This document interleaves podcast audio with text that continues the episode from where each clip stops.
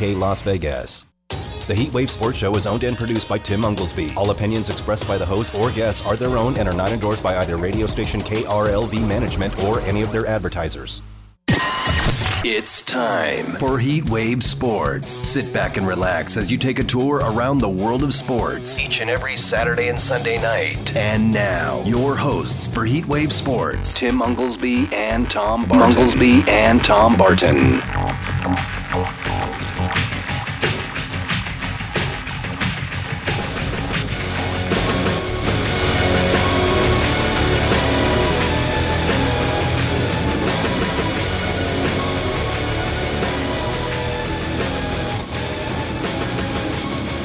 Good Sunday night, Las Vegas. good Sunday night, Las Vegas. Welcome on in. It's Heatwave Sports. Welcome on in. It's Heatwave Fox Sports. Sports Radio 98.9 Fox Sports Radio 1340 98.9 AM. 1340 It's Tim. Unglesby. It's Tim Uh, Unglesby. no Tommy Barton tonight. Uh, Tommy no Tommy Barton tonight. Tommy with the night off. It'll so be me. It'll and be my special guest who we'll bring on here in a minute. Mateo behind here in a the minute. board Mateo tonight. behind the board tonight on this Sunday night edition of on this Heat Sunday Wave night edition Sports. of Heatwave Sports. 1340 AM, 99 FM. 1340 AM, 99 FM. 876 1340 is the Heat Wave And of course, over on Twitter at And of course, over HW on Twitter at Sports. We're on every weekend 10. We're on every to weekend midnight. 10 to midnight. broadcast here on the Lotus broadcast station. station. My co-host tonight. My co-host tonight. You probably heard him on probably heard every him on every every radio station in every radio station in Vegas this and across the country Vegas as well. Radio personality, Chris well. Wynn. personality. Chris, Chris, always a pleasure to have you Chris, back on the show. always a pleasure to have you back on the show, man.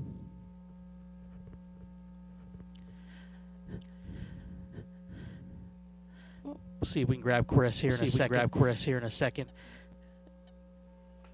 As we look at as we A- look an at interesting a- week an here interesting in the week world of here sports, that's for in the world of sports. That's for You know, it's- you know it's with the with the playoffs With the- starting with the playoffs on- starting in, in, on- the NBA in- in here the come NBA here come Tuesday. Tuesday. We had the NHL We playoffs the NHL begin playoffs begin yesterday, and of course we're going to yesterday, bring and up of course our top story, our top story here in a second. Major League Baseball. Major League Baseball. Another week in the books. Another week in the and, books. uh, and uh, teams starting to teams separate starting to themselves separate in themselves certain divisions, certain and there's still a lot and there's still a lot of surprises surprises as well that that we need to talk about and see how long these teams can maintain themselves here as the summer begins. And you know about the dog days of summer. We'll look at that as well in our number two. Always NFL news. There's always something going on in the NFL. We could toss the ball around a bit as well as I bring in as I bring Hopefully in, this time- Hopefully this time. Radio Radio personality personality Chris Wynn, are you with us with here us on here Heatwave on Sports? Heatwave Sports?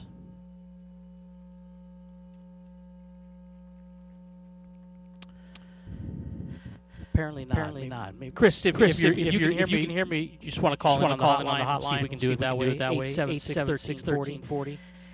I'm not sure why Not sure the, why uh, the, uh, connection, isn't working. but as I said, as I said, NFL always, NFL a, always topic, a topic. no matter no what matter part, what time, part of the time year, of it the is. year it is. Doesn't have Doesn't to be have in to be in season. season. To always have To something, always have something something to discuss to in the discuss NFL. in Aaron the NFL. Rodgers Aaron dominated, Rodgers that, dominated that talk that here. Talk The last The couple last weeks, couple weeks it's cooled down, cooled a little down bit. a little so bit. So I that's where we'll see we'll see this happen this unless happen there unless is a trade, a trade, which we can which talk we can about talk about when it comes when to it comes to fruition. fruition. But all all things, things point towards point Aaron towards Rodgers, Aaron Rodgers in a pack in a of pack uniform uniform on week on one. week one. Do we have Do we Mr. have Chris Mr. Wynn? Chris Wynn?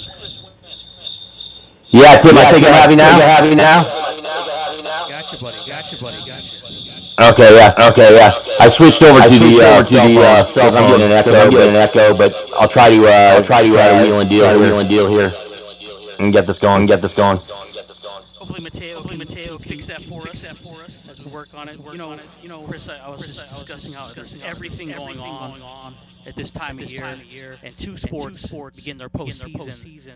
Uh, well, well, NHL was yesterday and the NBA this week. week. But our top story tonight involves the postseason beginning for our own local team here, the Vegas Golden Knights. Game one over at T-Mobile Arena against the Minnesota Wild. Wild. Great old-fashioned playoff hockey game we got today, my man. Yeah, no question about it, right? We have Uh, action across the board. And uh, can you hear me, Tim? Yes, yes. Oh, okay. Yeah, then opportunity to, uh, you know, we got day one of the Stanley Cup playoffs yesterday with one game, and then of course you get uh, into the meat of the schedule on on your Sunday, and of course the Vegas Golden Knights, highlighting it for a noon start here local time, and of course three o'clock in the East Coast. And you got a tremendous goaltending matchup, right? You're talking about obviously you know two goaltenders playing at the top of their game right now with both Talbot and of course Marc Andre Fleury. And it was impressive to see what the Golden Knights did there for the first half of this hockey game, right, Tim? I mean, they came out and played really well. They were, you know, all kinds of chances for them offensively, as well as, you know, obviously we saw what Marc Andre Fleury did between the pipes. But of course, a game like this, it, it, it just takes one crazy bounce, right? One crazy opportunity, and all of it can uh, can go sour if you're VGK. And apparently, that uh, that was the situation. No, look, there was no question that this Minnesota Wild team could have absolutely scored four or five goals in regulation in this game, but you know, without the uh, tremendous saves of Marc Andre Fleury. So that was Im- impressive to say the least to see him out there and what he was able to do. There were a couple of opportunities that uh, went by the wayside when it came to, to Vegas, where he had Mark Stone with a with a oh. tremendous dipsy do move, where he wasn't able to finish it off there, and you could have thought they could have scored there, and and kind of broke the ice in this game. But of course, they went back and forth, and then you know all of a sudden third period ends, and what do you have? You, are going to overtime, and we've seen you. You obviously, Tim, as a Washington Capitals guy, myself as a Detroit Red Wings fan. Once you get into overtime in the Stanley Cup playoffs, things uh, you know could go either way. And unfortunately for Vegas, you had a you had a situation where you have a sloppy play there from uh, you know Pietrangelo, your defenseman, in your own end, and it proves lethal as Minnesota is able to kind of like bounce it back and forth and then get the puck in front of the net where the shot ends up getting fired and, and basically caroms off of Alec Martinez's skate and ends up going five hole into Marc Andre Fleury between his legs. And then all of a sudden, you got the Wild with a one nothing victory and a one nothing lead in the series. And uh, I, I look, I got to admit, as someone who you know just covers the team, doesn't have a dog in the fight, I had to feel very bad for Flower in this game, Marc Andre Fleury. I mean, he played tremendous, and yet comes out on losing end here. And uh, in, I'm interested in your thoughts, and I'm sure it's going to be uh, a lot of chatter in the next 48 hours. What does Pete DeBoer do when it comes to the goaltending position? Because there hasn't been a distinction yet as to whether or not they're just going to roll with Marc Andre Fleury, or if there's going to be some type of, you know, tandem deal between him and Robin Lehner.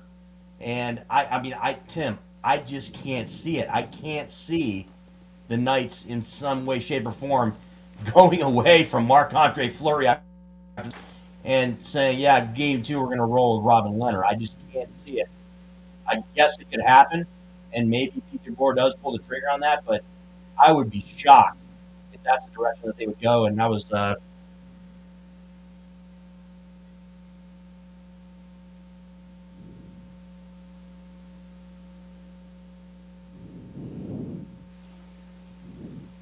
not sure if we lost Chris there, Mateo. See if we can grab him back for us. Uh, Chris was talking. Yeah, okay, yeah, I think I'm back.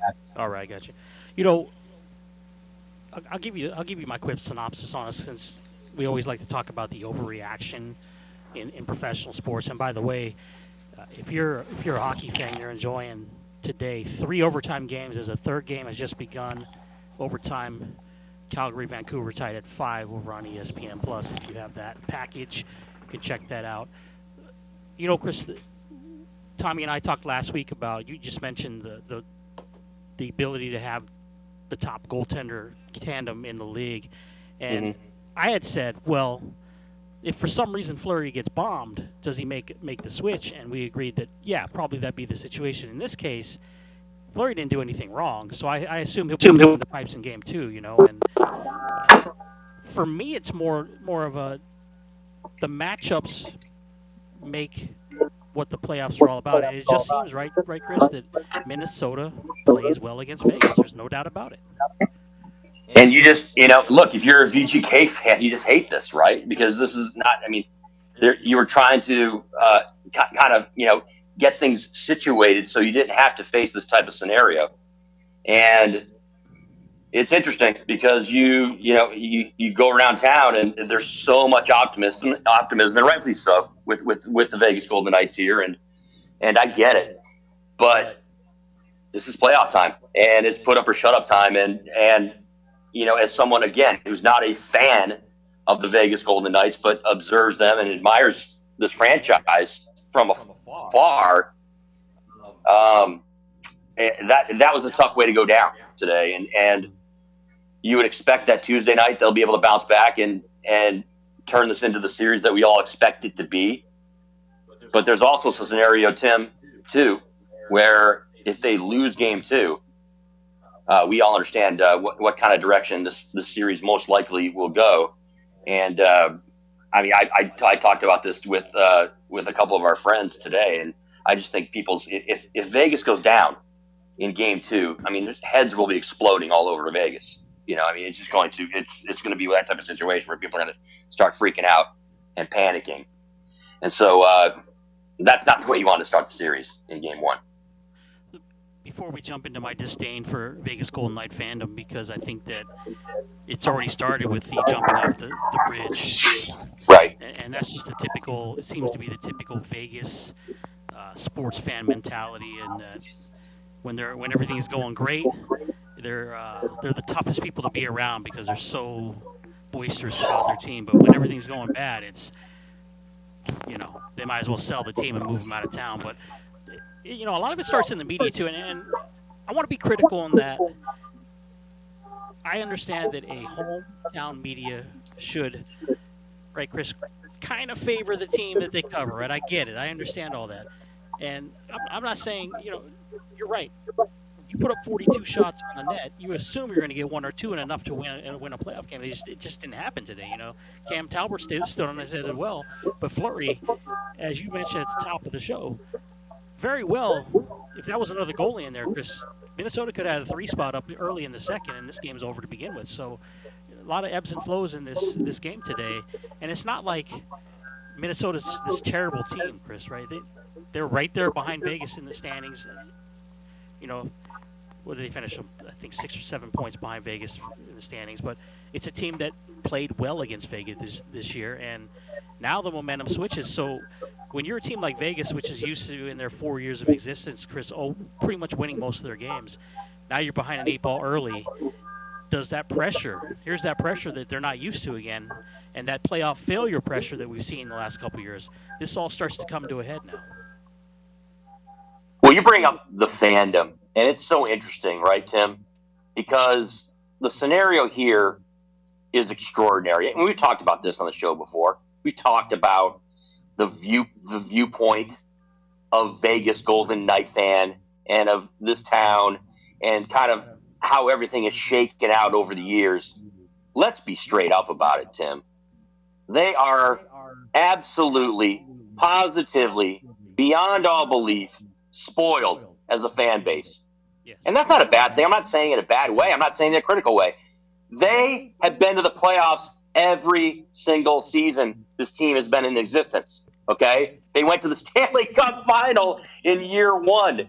Obviously, we talked about all the time, you know, Route, Route, Route uh, 91, the shooting, everything that, that went down there, uh, kind of, you know, the town galvanizing around each other. It was a, it was a it was a obviously horrifically tragic moment, but from a sports standpoint, as far as the Golden Knights, it was a proud moment as a city, as a community, to come together.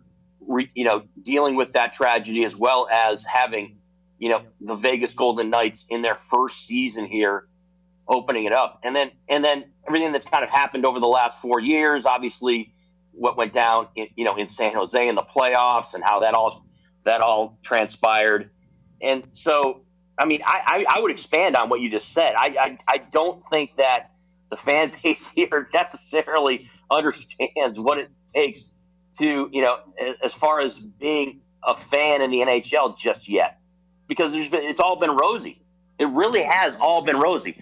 What's been like the worst part?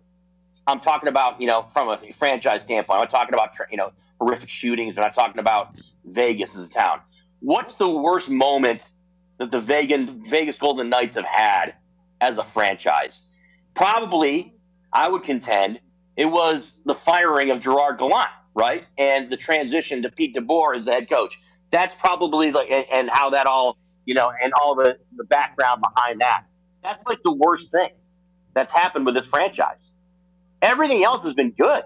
I mean, it, it, you, you've had you've brought you've made solid trades, right, or what looked like to be solid trades. You picked up guys in in in Robin Lehner, and and obviously you know the moves to get a get a Stone here, to get a Pacioretty here. You've got some young players that have panned. Now, look, obviously the loss of Nick Suzuki is not going to look too good. We the jury's still out on Eric Brannstrom and some other pieces. The trade of Tatar, those things But for the most part, it was that it was that that whole thing that went down with Gerard Gallant and with upper management, and now you have brought Pete DeBoer. That's like the worst thing that's happened. So I, th- there's been no there's been no adversity on the ice or or just off the ice for this franchise yet. So that's the reason I bring up this whole situation. Yeah, like I mean, it's and and Mondo's right. I mean, look, and, and a lot of fans here are going to, I'm telling you, Tim, and you know it as a Capitals fan. I know it as a Red Wings fan. People are going to, their heads are going to explode if the Golden Knights lose game two on Tuesday night. People are going to start freaking out. They're going to start, you know, and look, I'm not, I'm, I don't have a you know crystal ball in front of me, so I don't know how well Fleury's going to play because I think Fleury's going to end up between the pipes. But I, and I don't know what this how this team's going to respond yet. I would expect them to win but it, it's by no means a guarantee. So, uh, you know, for, for me, it's it's it's a situation where uh, it's it's your backs are against the wall, right? I'll wrap it up by saying this: the back, the Vegas Golden Knights, their backs are against the wall. We'll see how they respond Tuesday, but if they do end up end up on the losing end on Tuesday night, I, it's it's it's going to be interesting to say the least to see the reaction from the fan base here, but and also you brought it up from the media because the media look there is there is kind of this baked in feeling I guess for all media around the NHL as far as the covering their teams. I wouldn't say that they root for the teams. I, I, I wouldn't go in that direction, but, but I wouldn't I wouldn't contend that is the case. But there is a there's a fondness, you know, of from media members across the board, and this is I mean again it's, it's, a brand new franchise, so the media is brand new covering the NHL. I mean there's there's I mean let, let's be straight up honest about this. There are people, you know, here in Vegas that never covered hockey before in their lives before the Vegas Golden Knights got here, and there are people like us who have worked in the media who have who have actually played the sport like myself and who have covered this and have either covered it or have been a monstrous fan of the sport for decades. You know, and there's there's other people in the media too, and I don't need to name names, but you know what I'm talking about, Tim, who are, are just like me, just like you, have, have been fans or have covered the team or covered, you know. But there are others that are in the media here that are brand new and that have no idea, you know, and then and that and that didn't really that weren't familiar with the sport really, you know, up until uh, until 2017. So I, that I think that kind of contributes to the the disconnect. I guess is the word I'll use when it comes to you know the media and covering this Vegas Gold, Vegas Golden Knights team here in Vegas, and uh, and I think that that has something to do with it too, with, with the perception out there. And you know, you, know, you know how the media is here in, in, in today's day and age with Twitter and, and Facebook and Instagram and all this other stuff out there. There's all you know you, you can you can be a media member when you're not you know a traditional quote unquote media member. So that all that put into it, I think is uh, is what makes the unique situation here in Vegas uh, even more special. And I think that you know it's and again, like I said, Tim, I'm gonna I'm gonna be interested to see Tuesday, uh, regardless of the result, how it is it is covered and how it's going to be responded to not just by the, the players on the team and not just by the coaches and not just by the front office, but by the fans here in Vegas and also the media. Game two Tuesday night, as Chris said, at T-Mobile. And look, our, our good friend Armando Vasquez Texas. He's right. He said, "Relax. It's only game one." Absolutely, hundred percent. My my whole point is, and you said the phrase, and I think it rings true. The Vegas Golden Knights' are backs are up against the wall, and you'd be like, "Why would you say something like that? It's only been one game," because this is a team that, in the playoffs, pressure-wise, has not been good. Look at their four years of existence, right, Chris? They they make an amazing run in season one to the finals and get dusted after having an opportunity or leading in after leading in that series, right? Right. Game two, game two, or se- season two, eliminated in the playoffs. Season three, and people will say, "Well, the ref screwed them." The Sharks. It doesn't matter. It should have never been that deep of a series for me to begin with, anyways. And yeah, the the uh, the shenanigans that happened in that game probably would never happen again. But they allowed San Jose to hang around in that series, and that's what, in my mind, cost them. So this year, again, right, most wins in the regular season. You, you get the team into the situation where, when when they were looking at the matchups, obviously they would have wanted St. Louis in round one. Chris, they've dominated them all year. Minnesota was the Achilles heel for, for Vegas, and again, it was a great hockey game. One goal was scored. It could have went either way in overtime. As you said, playoff hockey, overtime hockey is a completely different level than regular season hockey. And I kind of hearken to the, what you had said about Pietrangelo making a mistake in that overtime period, and he did. And Chris, where do you hold people responsible? You went out in the in the off season, paid this man a lot of money to be your top defenseman.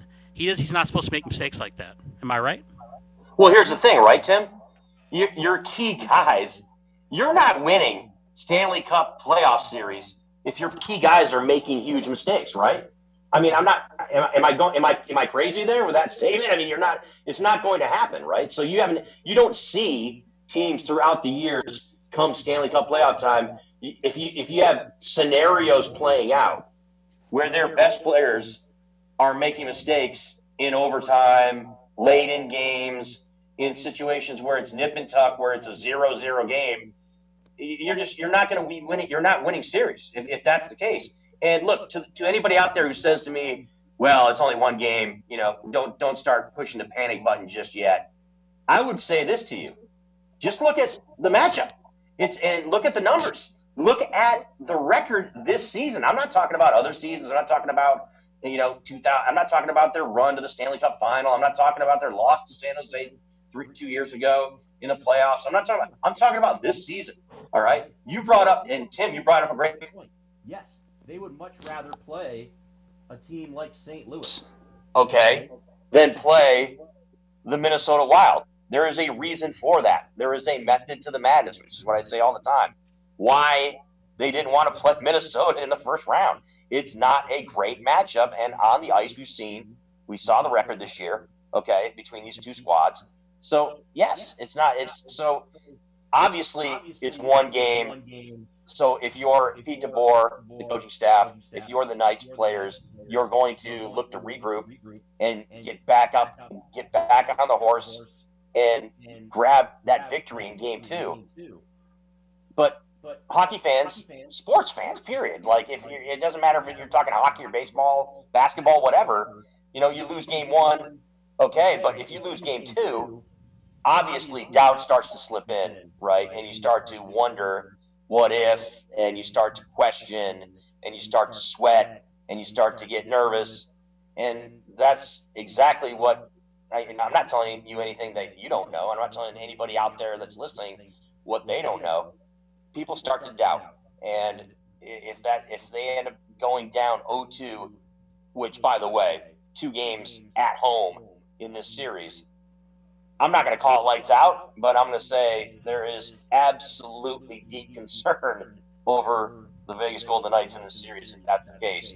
And then, you know, you project out to, you know, if they do lose the series, what what's what's that going to mean from a franchise standpoint as far as you know their viewpoints on Pete DeBoer and uh, you know and and the other the players they brought in. You brought you talked about Pietrangelo. We talked about Mark Stone. We talked about obviously Pacioretty, who by the way, you know it, that's his. I'm, I'm concerned about him obviously from a from a physical standpoint.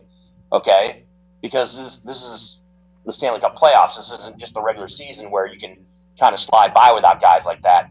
They need Pacioretty.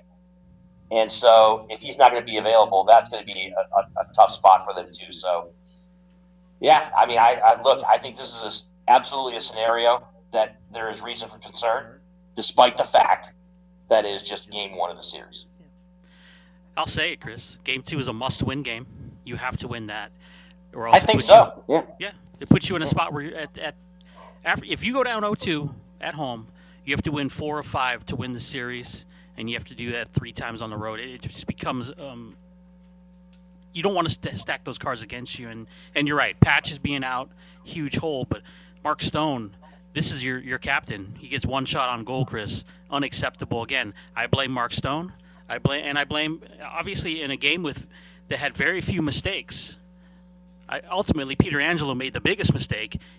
I blame him, and I blame Stone for not making more of a presence there for himself offensively. And let's not mention where Mark Stone disappeared last year in the playoffs as well, Chris. And a quick note too, Tim, on that, on other guys that need to step up. Alex Tuch's got to be able to step up. Obviously, Karlsson's got to be somebody that puts the puck in the net. They got to get more out of the likes of Reilly Smith and even Nosek and some of these other guys. You got to get production. Okay, it's all fun and games you know, if you get, you know, your captain rolling in Mark Stone. It's all fun and games. You get so is able to get on the scoreboard. It's all fun and games if you get some of these other pieces. But you, I mean, those guys have to be able to. They have to put the puck in the net in this series, or else they don't have a chance. And I was kind of surprised too, and maybe I, would like to get your input on the situation with Ryan Reaves. Ryan Reaves, right? Obviously injured for weeks. I mean, he didn't even st- he wasn't even on the ice for basically the past couple of months.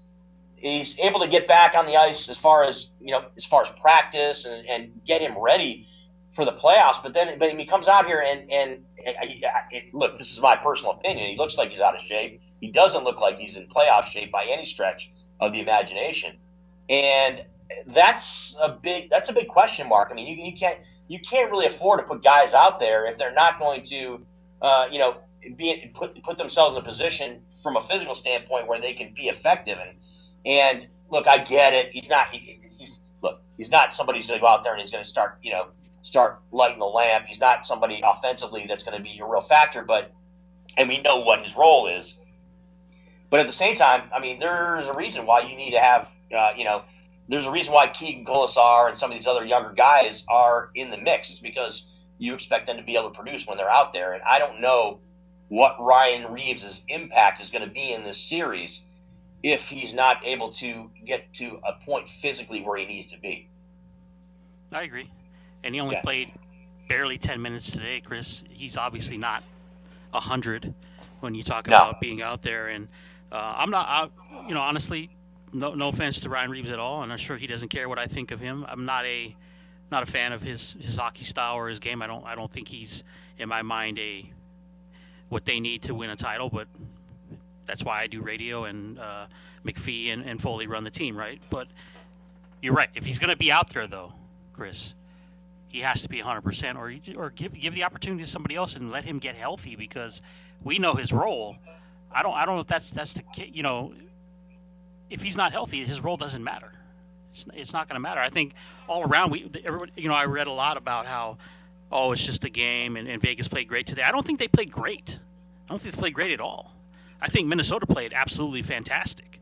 And I think this game probably should have been somewhere in the neighborhood of 4 1 the other way. But Vegas had opportunity to win this, and it just wasn't meant to be. And I think if you really look, Chris, over the years, Vegas has always found ways to win close games, be it at the end of a game, tying it up, and, and then getting a game winning goal somewhere, or in the overtime period. They're, they're able to find ways to win something different again this time, right? And now the pressure's on. But who am I, right, Chris? When they could win the next four games, and I, I look like an idiot. And if that's the case, then that's the case. But right now, after one game, they're not the better team. Well, you're you're not an idiot because right now it's one nothing Minnesota, and you characterized the game. You talked about you know you didn't think Vegas played great. I, I would I would probably look at this game in a different sort of way. And I kind of expanded on it a little bit at the top of the show. I don't know how much got cut off because I, I was might have been bouncing around with the clean feed. But it, in my my analysis of this game, I thought Vegas played well. You know, for the first you know period and a half of this game, and they had opportunities to score and they had opportunities to get the lead. They weren't able to do it. Talbot, look, there wasn't any situation where I looked out there and saw Cam Talbot and said, "Oh, he made some unbelievable saves." Right? He wasn't. He wasn't. You know, just stoning the Golden Knights at any period of this hockey game. But it also wasn't a situation where the Golden Knights were out there just, you know, just with a barrage of offense, and Talbot was the one just kind of like, you know, kind of fending them off. Then in the second half of this game, hockey game, Tim, it was a scenario, and this was played, and this was talked about on the national broadcast on NBC, where they where they, they talked about it. They said, look, it, it, there was there was a view that they had found their game, Minnesota. You know, going in going into the second period of that game, and you know, to the back end of the second period into the third, it was absolutely clear that Minnesota had found its game, and, and there were many high quality scoring chances for the Wild in this hockey game where, as you, I think you just pointed it out, it could have, it could, I, I think it could have been four, five, nothing. You know, oh, if, if it was some other goaltender in there, and we talked, and I was here with some Vegas Golden Knights fans watching the game, and they they they said it flat out. They said, if and and I'll do you one better. They said if Robin Lehner was between the pipes, that it could easily been four to one or five to one Minnesota in this game. You know, going going into the late third period. Now, obviously, we saw what happened. It ends up being a 0-0 game going to overtime, and, and Minnesota gets the you know gets the goal in OT. But this wasn't by any stretch of the imagination. This wasn't a situation where you know Vegas was just just dominating them the whole game, and nobody could score, and then Minnesota got some lucky goal in overtime. That's not what happened. It was a absolutely a situation where you saw why that Vegas has had problems with this team all year long.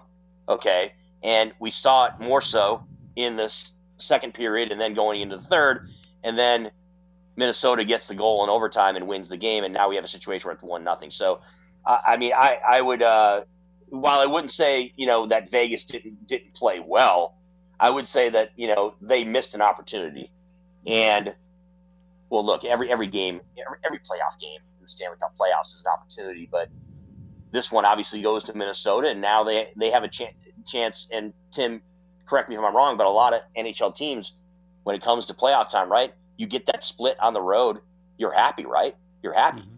So I think that Minnesota right now, while they're going to look to go for their what they would think would be the jugular with getting a 2-0 lead, you, get you get a you know you get a hammer grip on the series if you go up 2-0. But uh, a split, and they're not going to be completely devastated. Let's put it that way. So, knowing how Vegas likes to start games quick, do you expect an, an overrush in game two to open this up and get the crowd into the game more so? They're already going to be hyped up, but get a goal early like they've done to where you really put the pressure on the opposing team and hopefully that leads to another goal or another goal and all of a sudden they can kind of just put the game away do you see them doing that as usual, going out and just storming right off the right off the face off? I do expect them to have a monstrous Tim sense of urgency coming into this hockey game in game two. Now we've talked about the atmosphere. It's been great, by the way.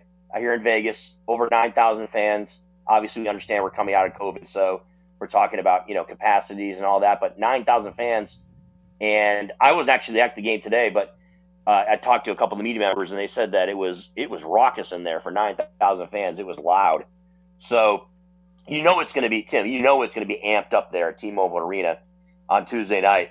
So I expect nothing less than that. So I expect energy in the building, and the, and and just as much energy coming from the players in in Vegas. Obviously, you know, uh, like I mentioned, backs against the wall type of mentality that's going to be needed.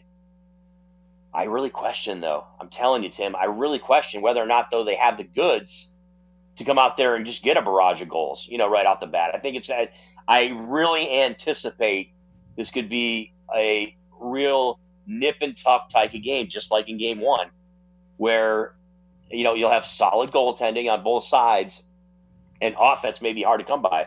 So, it, it may be another scenario. I, I really do envision maybe like a, a four three, three to two type of you know gut wrenching, you know, battle back and forth type of game in game two. And again, I mean, I look, I'm not, I don't know if we're gonna make predictions this early in the show, but like I do predict that Vegas is gonna come out on top on Tuesday, but it's uh, it's not going to be. Let's put it this way, Tim. It's not going to be some seven to one or five to one game that that Vegas is victorious in. It's going to be something along the lines of three two. You know, some type of tight tight hockey game where I don't think the floodgates will be opened by any stretch. That's Chris Wynn, Tim Oglesby here on Heatwave Sports, Fox Sports Radio. We're going to take our first time out of the evening, and when we return, we got the NBA playoffs starting up this week. I'll get Chris's thoughts on who he likes to hold up the, the trophy at the end of the year and this play in turn. We're going to talk about that as well. On the female side, the WNBA kicked off this weekend, and our aces were in action. We'll look at that on the other side of the timeout. It's Heatwave Sports. It's Fox Sports Radio, 98.9 FM, 1340 AM.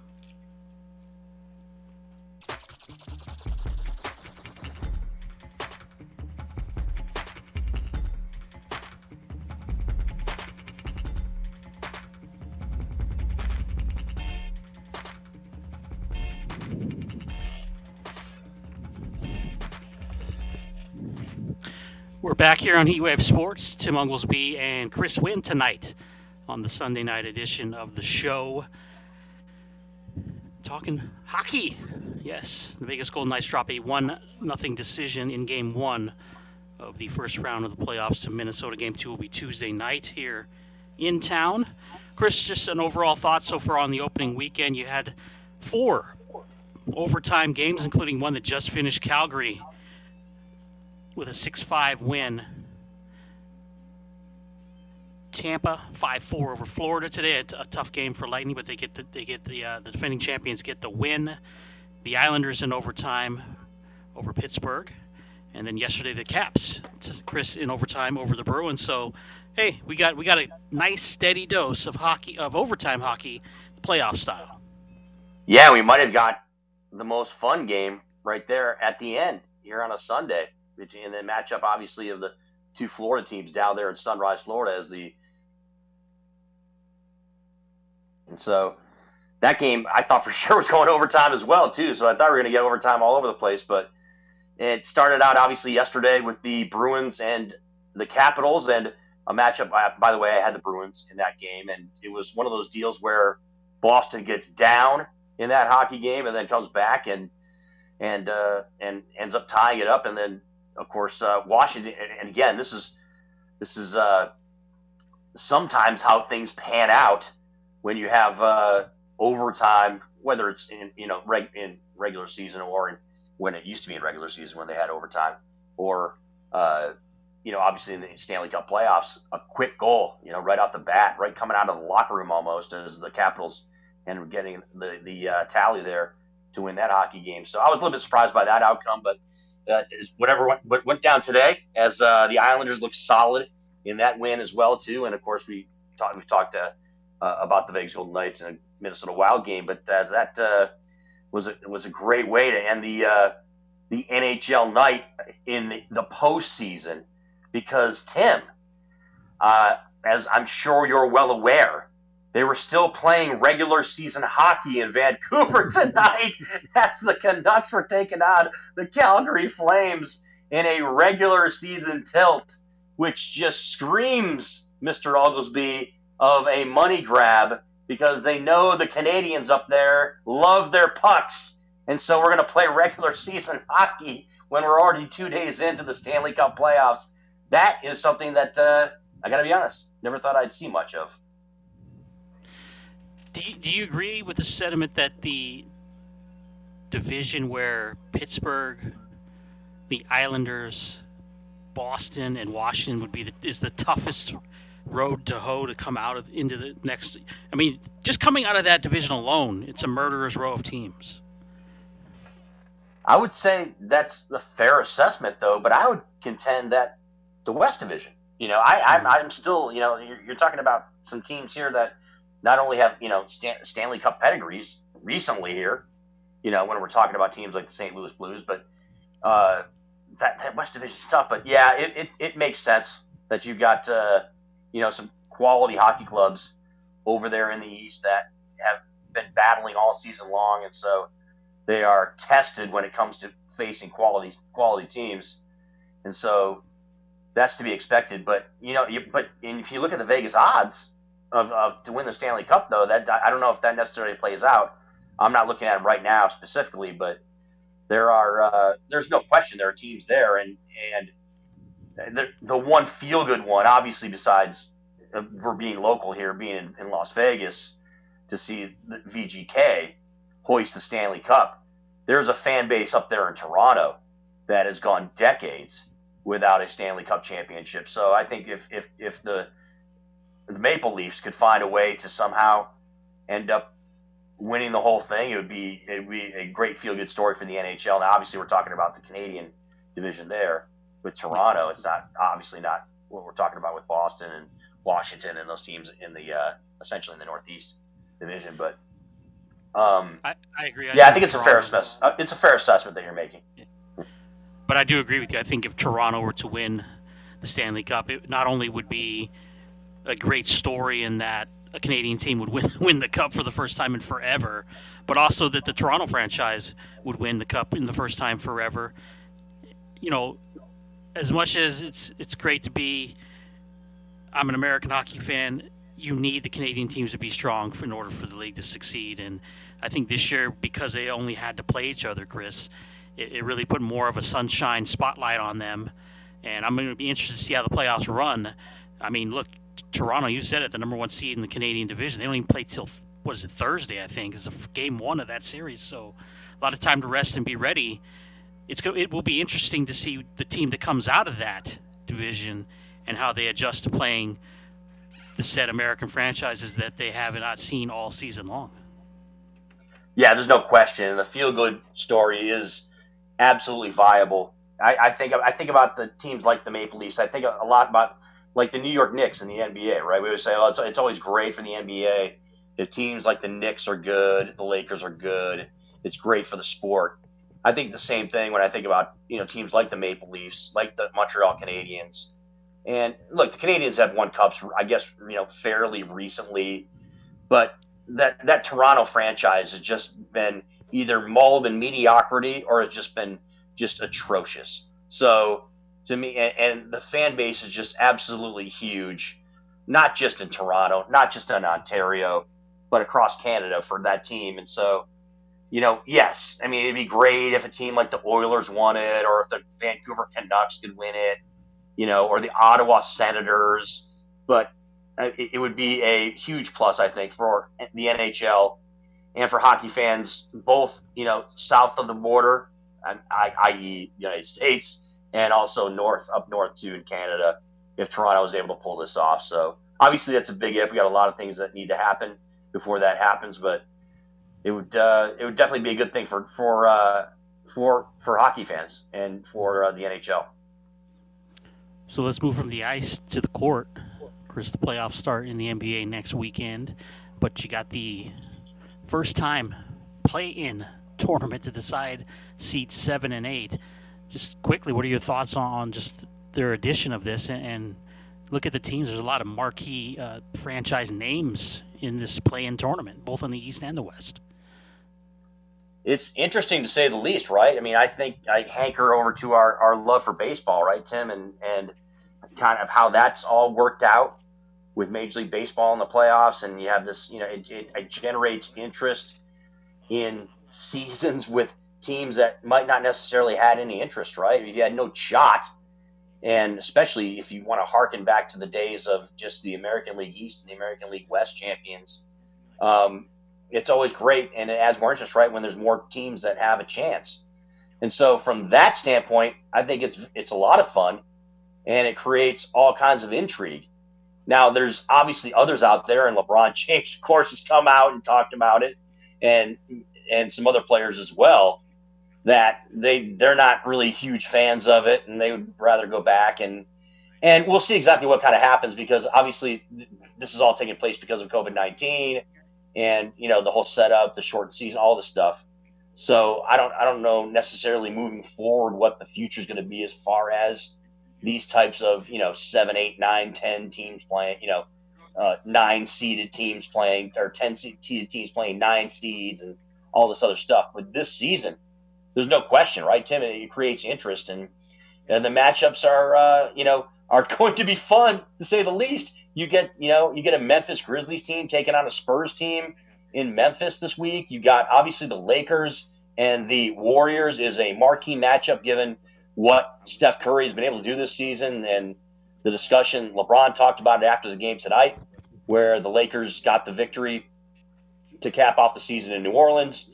LeBron talked about Steph Curry believes he's the MVP, and that's going to be a marquee game on Wednesday night. It's going to be a nationally televised game, and and there's all kinds of prospects for these teams, right, Tim? Because you're talking about the opportunity to either win a game and then be set in a series against a, against a team in the West, or lose a game and then you're kind of like in a, in a scenario where you need to, you know, you need to you need to pull out a victory if you're a higher seed. You know, it, it, it is it can be. I got to be honest, Tim, and maybe it is for you too, but for me, it's kind of confusing at some point because you got you know okay okay so you're a seven seed so you can you can afford to lose one game or whatever and then but you as long as you win the next game you're still in the playoffs you know but if you're a 10 seed you're screwed it's it's it's kind of confusing but at the same time it's exciting because it's it gives the feeling that these games are uh, they're important and it also gives a feeling kind of like of those early NCAA tournament games, right, Tim, where you're playing those play-in games. They're called play-in games. Technically, I guess to the first round of the NCAA tournament, but not really, because it's it's almost like you have to play to get yourself into the tournament. I kind of get that feeling too with these NBA, with the whole format and how the NBA is doing this. You feel the with the Lakers struggling, Chris sets up for a, and I hope not, being not not a Laker fan, the the ultimate comeback here, Chris. Well, the ultimate comeback, you're, you're referring to the Lakers and and being able to repeat as champions. Is that kind of the framework you're thinking of? Right. As as it's been a um, it's been a tough season for them, right? And LeBron and the injuries and AD with the injuries and, and them being basically where they're going to be seated if they if they you know looking at the draw if, if they can make their way through that not not being fortunate enough to be a one or a two seed here it would be it would set up for a Hollywood story wouldn't it? To, to go back to back with the way the situation is? Yeah there's no doubt but it's the Lakers so there's always drama around the Lakers anyway. But it's added to it because of what has happened here. You mentioned the injuries obviously the LeBron obviously the AD you know, you had Dennis Schroeder who was out with the COVID 19 stuff. And so uh, there's been other guys that have been hurt too. I mean, there's been points in the season where your number one go to guy has been Kyle Kuzma, you know, and you needed Alex Caruso to go for 17 and 8 for you to win a game. So there's no doubt that there is that that intrigue that well, if they can do it and if they can weather the storm and get out of this early early playoff stuff, you know, and get to a matchup where they do take out a team like the Utah Jazz, or they do take, get in a matchup against the Los Angeles Clippers or Denver Nuggets, or you know, and, and are able to be victorious and able to triumph over all the because you, you pointed it out, there has been adversity for the Lakers this year, despite the fact they're NBA champions. And myself and Tommy and you, we kind of got into this whole thing about what you know, is it an asterisk from last year? and you know because because of you know obviously when you're in a global pandemic, how the whole uh, thing shaped out as far as the NBA playoffs last year, and to go from that and to transition into this season where it's you know, again you were in a pandemic, but you're now we're trying to come out of it, and so like things are loosening up a little bit, so it's it's not really the same, and you're not doing any of the bubble stuff, you know, so so there's that aspect of it too but yeah, I'm on. I, I, see you working. I'm on board with what you're saying. I can see a, a, situation where, but but at the same time though, Tim, dude, think about it this way. Uh, people, there's a lot of people out there that are not rooting for the Lakers. you know what I mean? Like there's a lot of a lot of of teams of, of fans of teams out there that cannot stand the Lakers, and so are waiting for them to fall on their face and can't wait to see somebody like the Utah Jazz bounce them in the playoffs or even heaven forbid a team like the Warriors, you know, beating them, or some you know, or some other, or, or the Phoenix Suns if they match up against the Phoenix Suns in round one. They, you know, they they would look at the Suns as the upstart team, even though they have a veteran, obviously, in Chris Paul, who's a you know, who is another MVP candidate. But yeah, yeah, but I but uh, but I I understand the direction you're going. I see I see where you're coming from there, and yeah, I think there is an element of two where where it would be kind of cool, I guess, for basketball fans to see this Laker team be able to fight through what they've had to fight through and still end up raising the the Larry O'Brien Trophy at the end of the season. I think that that's something that that basketball fans either could live with or would enjoy immensely. I enjoy the fact, and you, and you just look at the West, right, Chris? The Yep. Utah Jazz, the one seed, Phoenix, a two seed. I love it. I, you know, it's not we're not used to seeing that, and you have your your All Star teams. Lakers seven, the Clippers are a four. You know, so just in the West, it's going to be great to see who comes out of that, and hopefully it is a Utah or a Phoenix in, in my even eh, or a Denver. I like Denver a lot too. I, I'd like to be one of those three teams, Chris. I think the Clippers and the Lakers they can they can find early exits as far as I'm concerned. But what's the other side of that ultimate turnaround would be what if Steph Curry can get the Warriors somehow, Chris, into the NBA Finals again? I don't think it's possible. I just don't think the team's deep enough, but that's a great story as well. Well, isn't that what we're talking about when we talk about playoffs, right? In the NBA, Tim, we love the storylines, right? We love the opportunities. You bring up these teams, right? The the the Denver Nuggets. You know, the Denver Nuggets have no history when it comes to going deep into the NBA playoffs, i.e., the NBA Finals and winning it. You know, so that'd be a tremendous story. They make all those deals, right? They bring in all these players, uh, you know, blockbuster trades throughout this season, and so they have a whole revamped roster the Utah Jazz. What a story that would be, right? The Jazz have been, you know, are at the mercy of teams like the Chicago Bulls and, you know, and and the Los Angeles Lakers for decades. And if the Utah Jazz are able to win an NBA championship, what a story that would bring and and the, you know, the pride in Salt Lake City for that. Obviously, another team, the Clippers.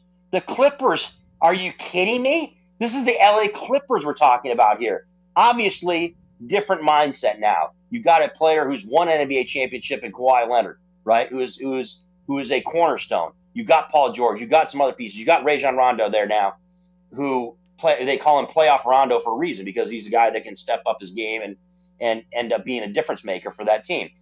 If the Clippers won the NBA championship, then what would that mean for Kawhi's legacy? You not only won it in Toronto, but you're now going to win it in LA with the Clippers. And by the way, you're going to elevate the Clippers to champions of the NBA.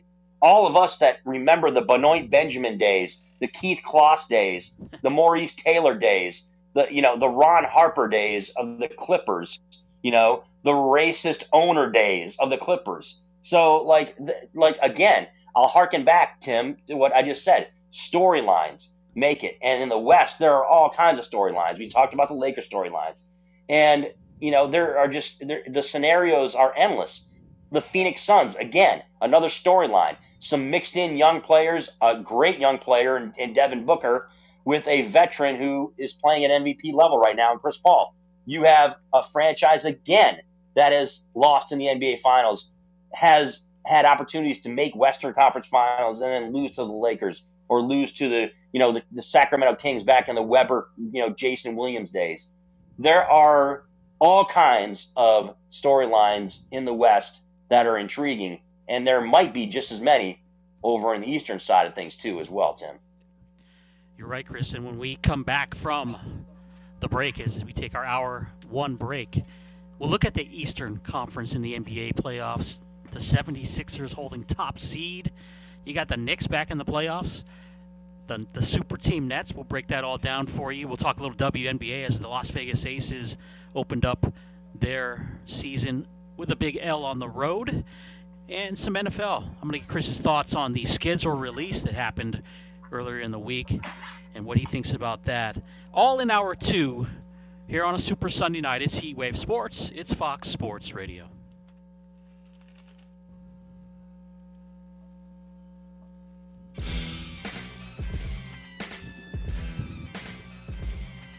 All right, back at it. Hour two, Sunday night, Heatwave Sports. Tim Oglesby and Chris Wynn. We just spoke on the Western Conference of the NBA playoffs, and of course, the play-in games will be played to determine one through eight. Chris, over in the East, the Sixers grabbed the one seed. Doc Rivers, he always has finds a way to have winning teams, right, Chris? Wherever he goes, he always finds a way to win. You have the Knicks back in the playoffs, and then you have the super team, Mr. Wynn, the Brooklyn Nets. They have every all star conceivable on that team. Now they just have to uh, register the wins in the postseason to earn that title.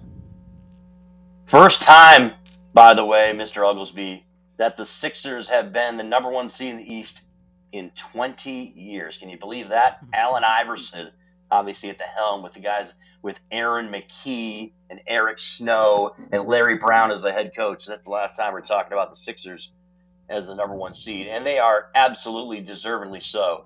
You're talking about a monster in the middle, and Embiid. You're talking about pieces with the likes of uh, of Ben Simmons, as well as you know Tobias Harris across the board. There are guys there that can fill it up, to say the least, and so they're going to be formidable by by anyone's standards. But we know the team that everyone's talking about. We know the team that everyone's focused on, and it's not just in the East; it's in the West too.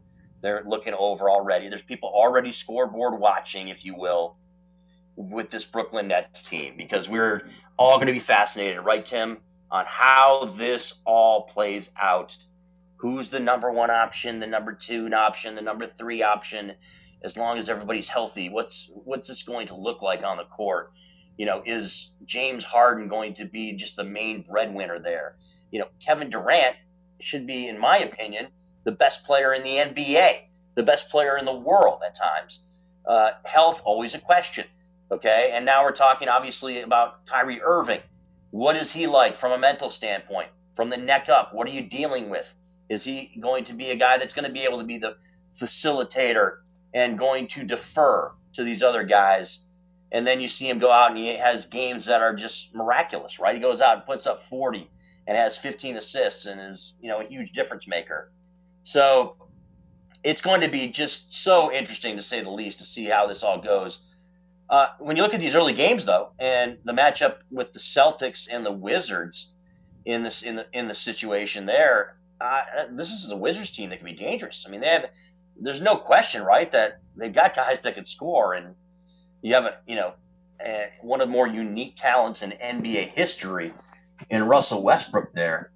Uh, this is a tough matchup for the Celtics, and so I'll be uh, I'll be tuned into that game. Very interested to see how exactly that shakes out. But uh, I, I'm not being I'm not wrong, am I, Tim? When I talk about this Brooklyn Nets team as as one that's going to just draw all kinds of interest across the board to see exactly what they do come playoff time.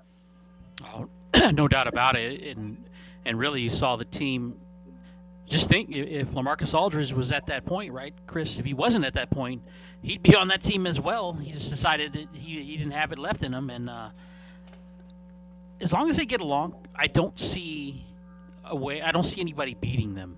The problem is you have Kyrie who's more worried about what's going on over in Europe. You have Kevin Durant who I don't even think he, he when I watch doesn't look like he's always into it. And then you have Harden who when it's Harden time, Chris, it's he's taking the shots. So I can see some dissension there, but and another thing, can Steve Nash hold be the glue that holds us together? That's that's a that's a huge thing too. We all remember the the big ordeal when he got that job there. So now you're coming into a different. We we just talked about postseason pressure in the NHL. It exists in the NBA as well, and could have potentially, Chris, could a two-three matchup in round two, Milwaukee and the Nets be their undoing. I, I, just I don't think Milwaukee's deep enough this year, but I'm just saying there you know there are plenty pitfalls along the road. There is no question that there is this kind of fly by the seat of their pants approach, you know, in my viewpoint of this Brooklyn Nets team. You bring up Steve Nash, that's an interesting point because we're talking about a guy who's not been a coach that long. Okay, the guy is not even that far removed from being a player on the court.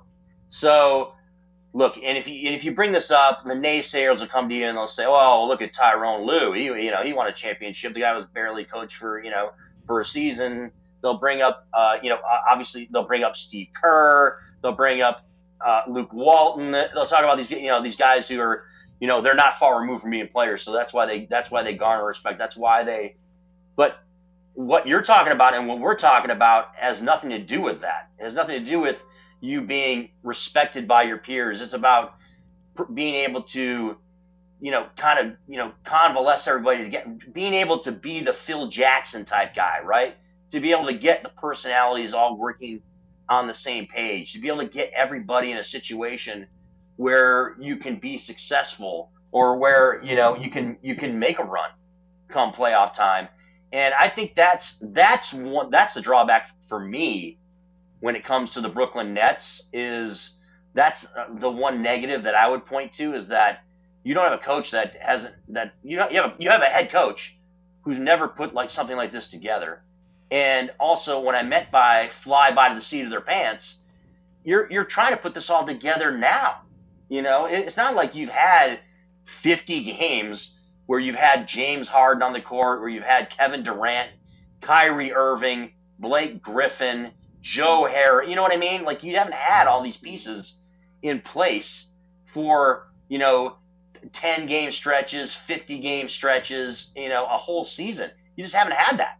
And so it's almost like, you know, they're trying to figure themselves out. We're trying to figure out what it is that we see with this Brooklyn Nets team.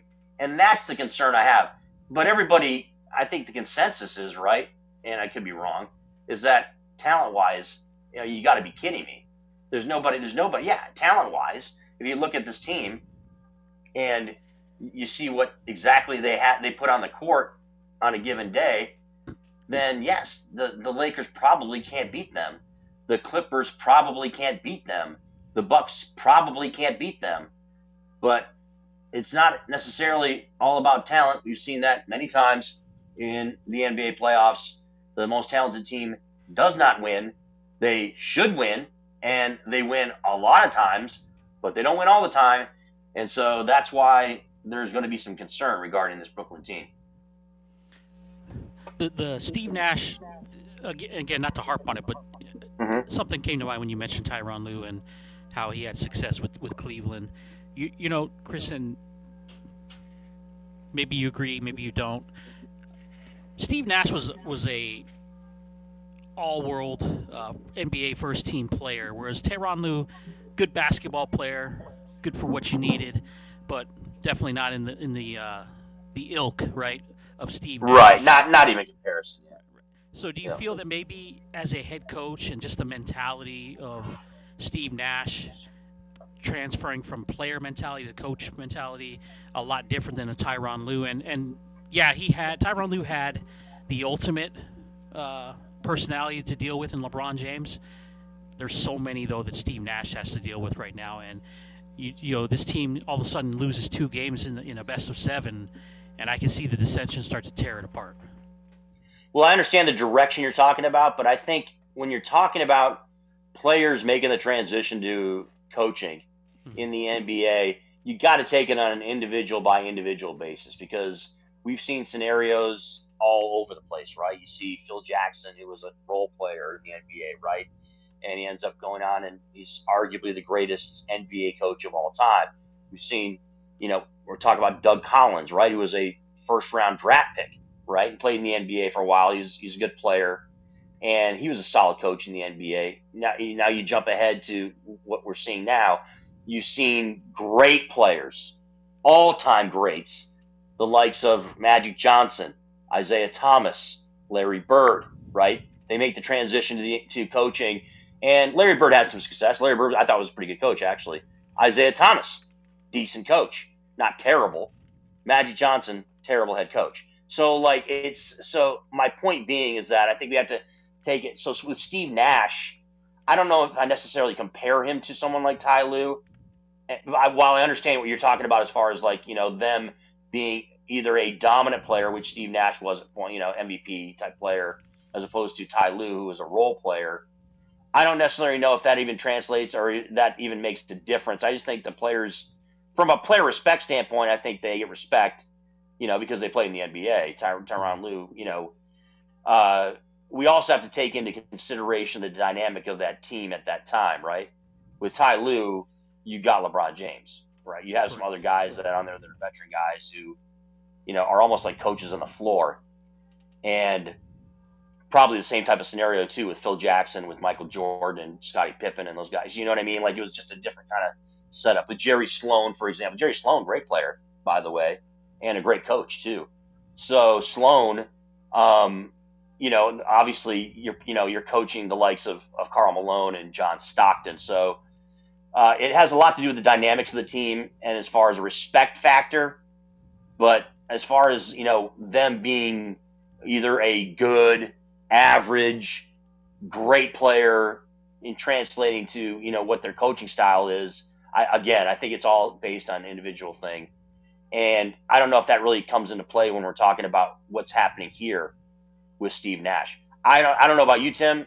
Uh, I don't remember what your reaction was when he got that job.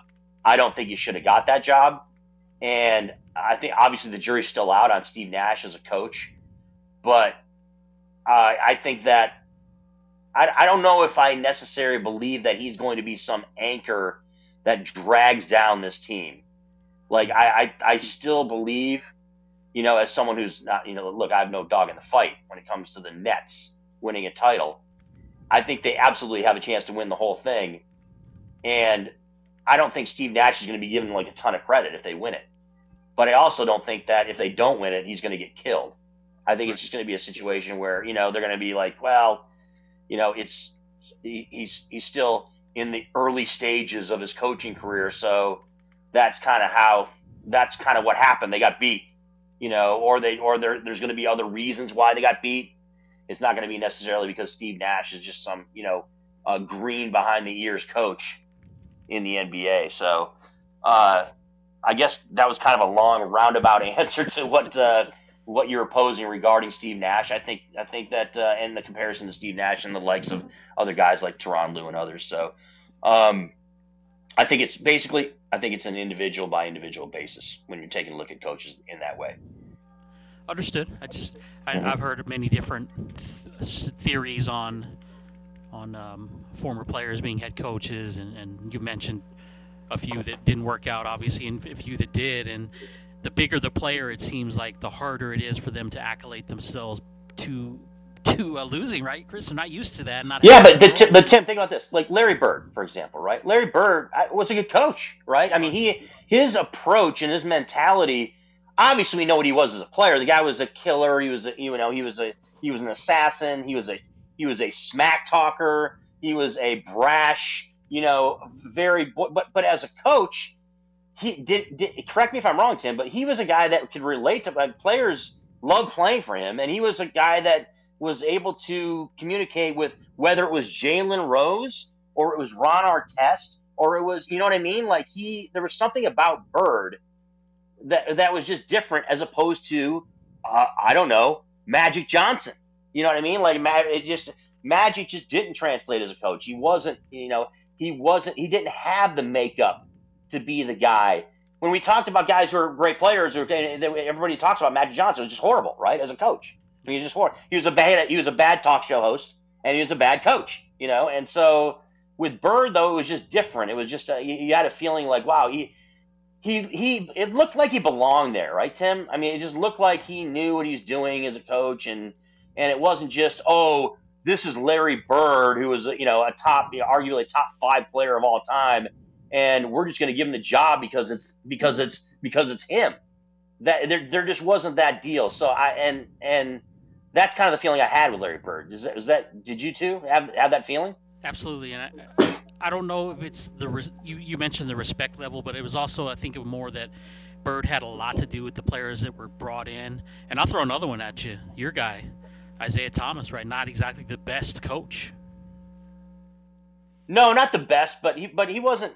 I don't. He wasn't horrendous. I mean, I, I thought. I mean, he. I thought he was they had, they had a couple seasons where they were decent, right, with him as the head coach. Look, I'm not going out there and talking about Isiah as you know as someone who got screwed over because of uh, he didn't have some long coaching career. And then we kind of saw what all happened with him. You know, he ends up going to the front office and all that with Dolan and and how that all worked out. But but uh, but I would put you know I wouldn't look at Isiah in the same frame of Magic as a head coach, and I would, but I, but I certainly, would, and I wouldn't look at Isiah in the same framework as uh, Larry Bird. I think that you know, uh, but they're all they're all the you know the similarity obviously is that they were all time great players, and it kind of leads into that you know leads into that quote unquote debate that you that you put forward about about players and their stature in the game as a player, and then making that transition to coaching. I think that's uh, it makes it it makes it, I think it makes it harder for for great players to make that transition. You know, I mean, it's and that's kind of played out, right? I mean, from from Phil Jackson to Rudy Tomjanovich, we're not talking about you know uh, guys who are all stars every season in the NBA, right? We're talking about guys who are role players or you know or players that you know were marginal or were marginal at best. So that to me is uh, it's it's it's a very interesting to say the least debate to have because it's one of those things where you you you almost want to believe that oh because this guy was a great player he could be a great coach and it just doesn't shake out that way you know? You, you know speaking of Isiah he had a run with the Knicks. The Knicks back in the playoffs Chris after 9 seasons they were projected beginning of the season at 22 wins by the Las Vegas odds makers that was the third lowest in the National Basketball Association so 22 they hit 41 they're the four seed in the playoffs. to play Atlanta in round one. And I don't know if you've seen this or not, but Spike Lee, he's he's back. He's back, Chris. I'm seeing him on the sidelines getting happy. The the old Spike Lee is back. They're not. That is again. We talked about this before about the NHL, right? The Toronto Maple Leafs. This is great for basketball, right? Knicks are back in the mix. Um, obviously, we've seen what Julius Randle has done this season. He's been talked about in the MVP conversation. Alec Burks is now back, and you know, I thought Alec. I mean, I forgot completely about the likes of Alec Burks. He's out there putting up 30 a game, you know, on occasion. Obviously, I like R.J. Barrett, the young player out of Duke that they have there. They got a couple other pieces too that are that are that are been spectacular for them. And so this is it's got to be fun for Knick fans to actually be relevant again, right, Tim? They finally have some relevancy back in the NBA because of all the shenanigans and you know extracurricular activity that's gone on surrounding this franchise for the past 15 to 20 years. You know not since i mean nobody's talked about the Knicks to be quite honest with you since the you know since the chris childs Allan houston days really.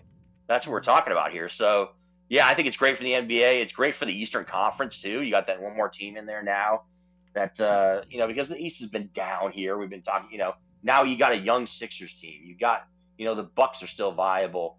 We all know about the Miami Heat going to the NBA Finals last year, and now you have a Knicks team that, uh, you know, in the media capital of the world, and uh, playing in the most famous arena in the world, and uh, they're viable again. And so it is a great thing. I still question though, and I'm kind of curious about what you think about coaches there. Like what in the coaching situation? Like is it is it something that's solidified? Is it something that can change again? I mean, they got a young, good, a great young nucleus there, and I think it's it's a franchise on the rise. But are we uh, are we dead set on what they've done as far as the guy that uh, is leading the that's leading the charge there as far as the head coach in New York for the Knicks? I like Tibbs a lot. Tom Thibodeau, the guy, right? He Mhm.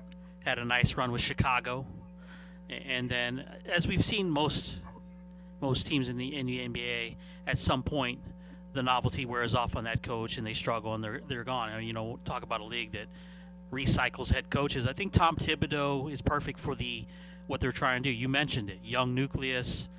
Let's let's have fun, and Tibbs is the right guy to do that. As they progress and get better, and they start mixing in veteran free agents, I think at some point that that Thibodeau novelty wears off. But for right now, I think he's the perfect guy, and um, it's it's in that in that city in that market where generally you have a big name to surround yourself with. It's perfect for them right now, and that they can go young, upcoming superstars, market more than one, and not have a head coach kind of interject and, and try to, not not even, not even on purpose, Chris, but somehow always in that market, the head coach becomes a big deal, and I think Thibodeau is the guy that you don't have to worry about that with. So I like the direction that they're going. I think the next couple years will be very interesting to see what the Knicks can do because now that they, even even after one year, Chris getting back in now with 41 wins, there will have big name free agents looking at that destination because let's face it, people want to play in New York City. Yeah, they absolutely do. It's you know an exciting place to play. It is you know there there's look there are hot button spots around this country. People love playing in LA.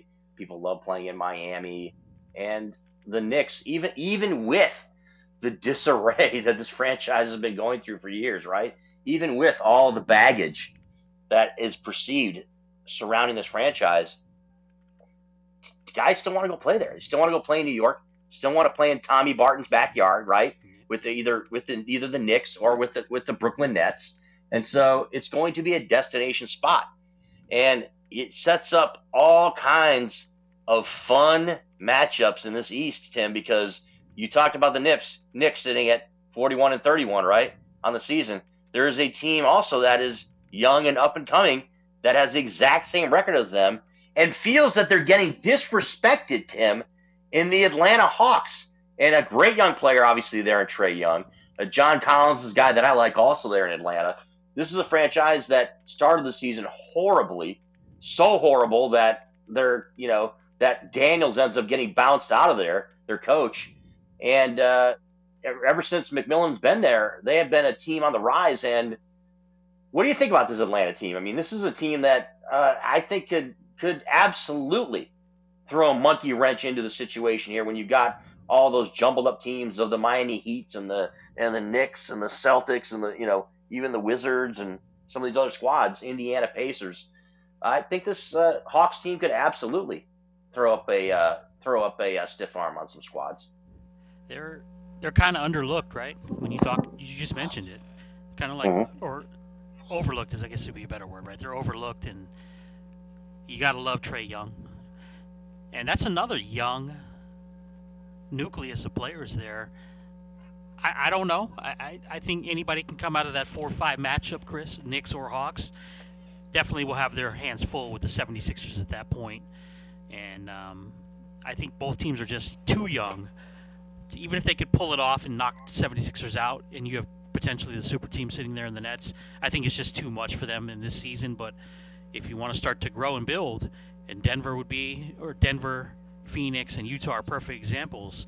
That could be the next step for those set teams in their uh, their rebuild, Chris. Are we sleeping on a team like the Miami Heat though? They were just in the finals last year. Jimmy Butler's still there. Obviously, they've got you know we we we like to talk a lot about Tyler Herro. He's an exciting player. They've got a nice mix of young players there with veterans. Obviously, you're talking about Victor Oladipo and and Dragic and and you know Trevor Ariza is actually still there. I can't believe Trevor Ariza is still in the league, by the way. But Bam Adebayo, you're talking about you know uh, uh, even Kendrick Nunn and Duncan Robinson. I mean, there, there's there's some there's some quality pieces there, but do they get lost in the mix because you've got teams like the Sixers and the Bucks and and obviously the Nets in the East where they, they're just there's just an expectation that they could be thoroughly behind the eight ball there in that conference. Look, I'll, I'll be honest with you. Um, i am putting a little future money on the Heat to come out of the East. I, I mean, you said it. They were there in the finals, right? Mm-hmm. Much, much of that team is back. And, and let's face it, when you really look at the difference between first and sixth, it's a nine game difference. The Sixers 49 wins, the Heat 40. But the Heat suffered serious injury issues at the beginning of the season that curtailed them, and, and they really played well in the last two months. And again, a younger team, right, with with a veteran in Butler, and I love the head coach here, Erik Spoelstra, one of the guys that's maintained his job for over a decade, Chris, which is unbelievable in the NBA. He's a guy that's been in this situation, and um, I like that experience there. Now, granted, that first round matchup is is a doozy, but I, I do like the Heat. I, I I think people are sleeping on them, and I think that's a mistake it's going to be interesting to say the least. I mean, this this Sixer team, man. I, I I mean, I want to believe that they can get to the finals. Uh, we obviously all know about the, the, you know uphill battle against a team like maybe the Nets, but I mean, with all these veterans from Hill to Danny Green to you know Seth Curry to Isaiah, I mean, they're they're just uh, you know and we we obviously talked about Simmons. I mean, Anthony Tolliver. There's there's there's so many you look at the Sixer team. I think people kind of kind of you know disrespect them in a way because they just think, well, it's it's Simmons when he wants to you know get things rolling, and it's you know it's Joel Embiid just dominating in the middle, and they just kind of forget about the supporting cast there in Philly.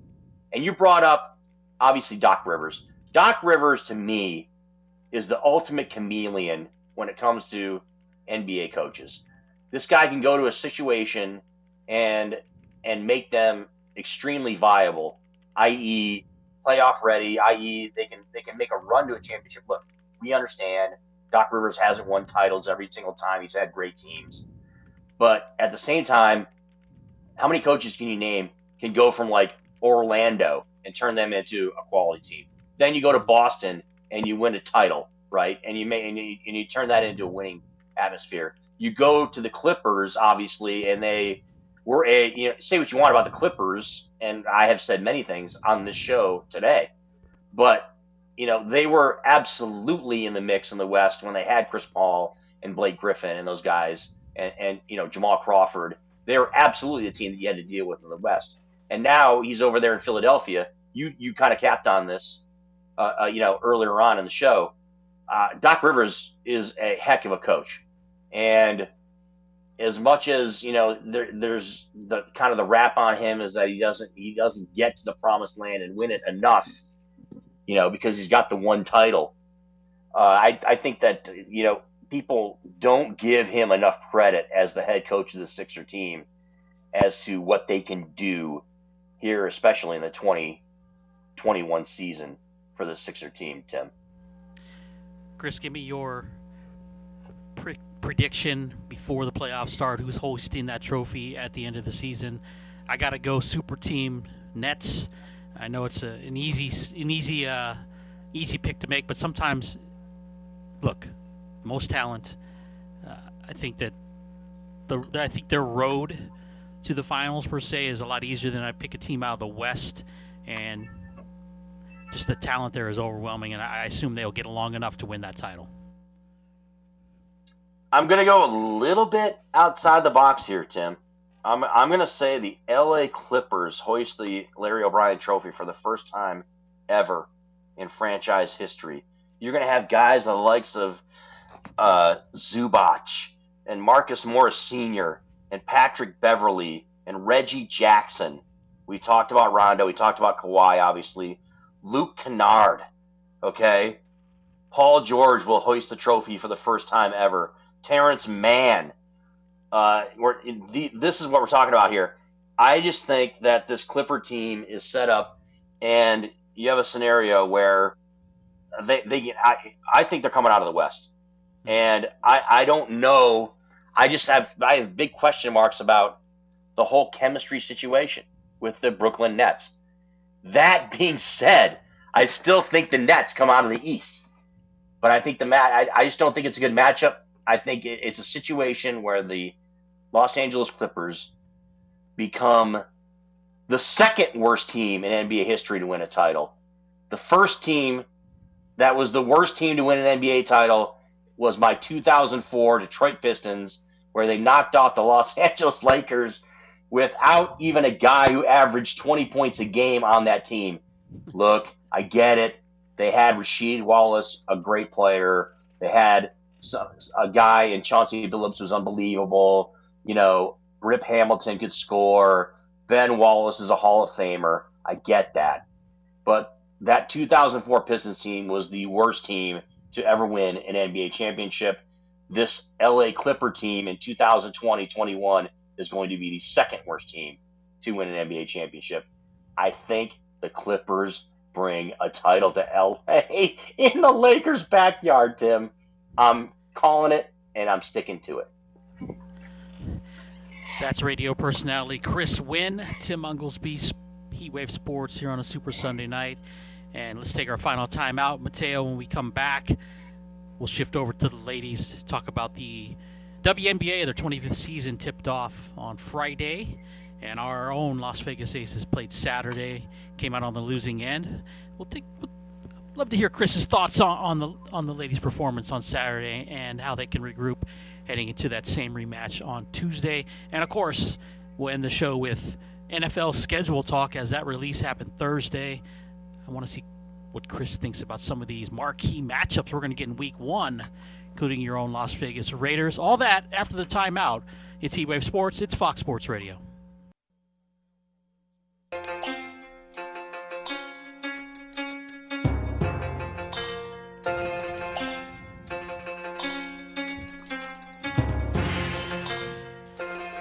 Down the home stretch we come here on a Sunday night.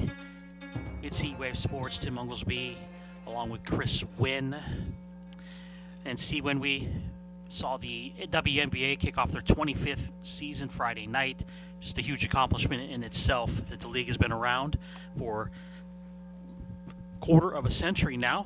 Our own Las Vegas Aces had their WNBA Finals rematch against Seattle, and they had the, of course, the banner drop, the ring ceremony, and then they played the game, Chris, and the Aces come out double-digit losers, 97-83 to the Storm. Breanna Stewart, WNBA MVP, 28 points, 13 rebounds, and again, we're one game into the season.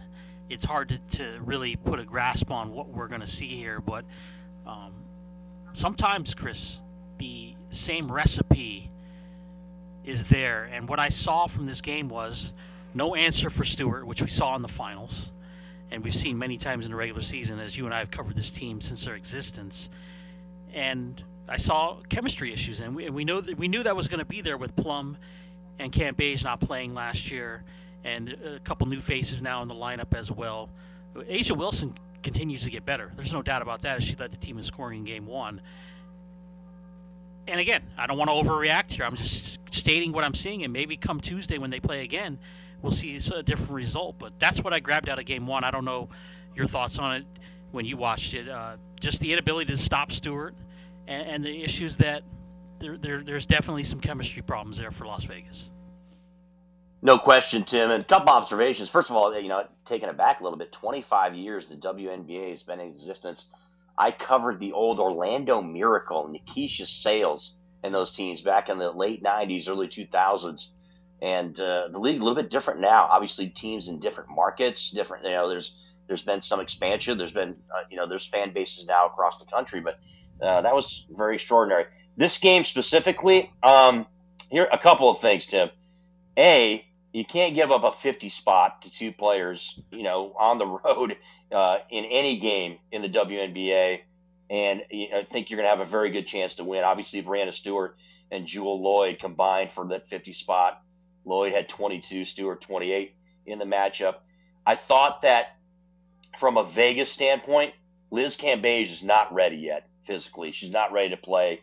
She's not in game shape.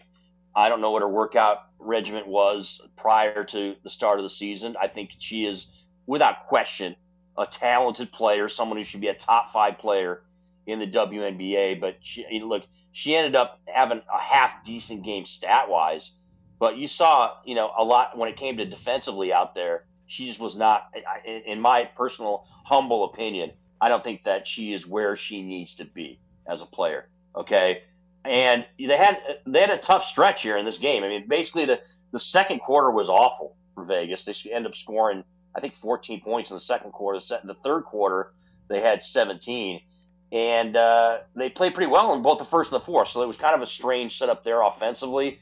And both Jackie Young and Kelsey Plum not great nights offensively. I mean, Jackie was uh, I believe she was like six for 15 from the field.